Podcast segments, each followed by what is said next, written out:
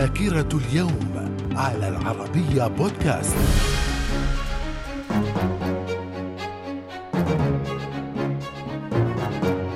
أهلا بكم مستمعينا الكرام من ذاكرة الرابع والعشرين من يوليو من العام 1534 البحار والمستكشف الفرنسي جاك كارتيه يستولي على كندا باسم ملك فرنسا. من الذاكرة. وفي العام 1567 إجبار ملكة اسكتلندا ماري ستيوارت أثناء حبسها في قلعة ليفن على التنازل عن العرش لصالح ابنها البالغ من العمر عاما واحدا والذي تم تتويجه باسم جيمس السادس. من الذاكرة. في العام 1798 الإمبراطور الفرنسي نابليون بونابرت يدخل مع قواته الغازية إلى القاهرة. من الذاكرة. وفي العام 1799 القوات الفرنسية بقيادة نابليون بونابرت تنتصر في معركة أبي قير ضد العثمانيين في مصر. من الذاكرة. في الرابع والعشرين من يوليو من عام 1920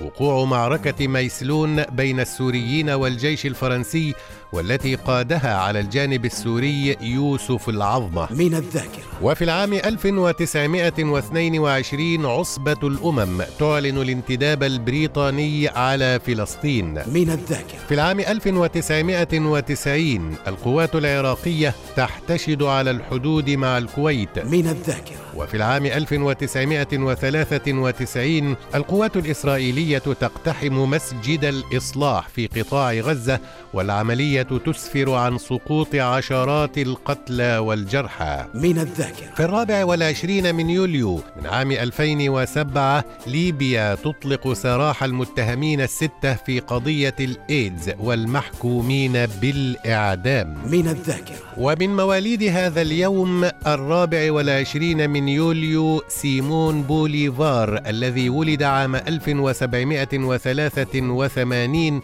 وهو قائد ثوري وسياسي فنزويلي تدين له عدد من جمهوريات أمريكا الجنوبية باستقلالها عن الحكم الإسباني. من الذاكرة. وفي العام 1802 ولد الروائي الفرنسي ألكسندر دوماس. من الذاكرة. وفي العام 1969 ولدت جينيفر لوبيز المغنية والممثلة الأمريكية. من الذاكرة. وفي مثل هذا اليوم الرابع والعشرين من يوليو توفي مارتن فان بيورين عام 1862 وهو ثامن رؤساء الولايات المتحدة الأمريكية وأول رئيس من أصل غير إنجليزي. من الذاكرة.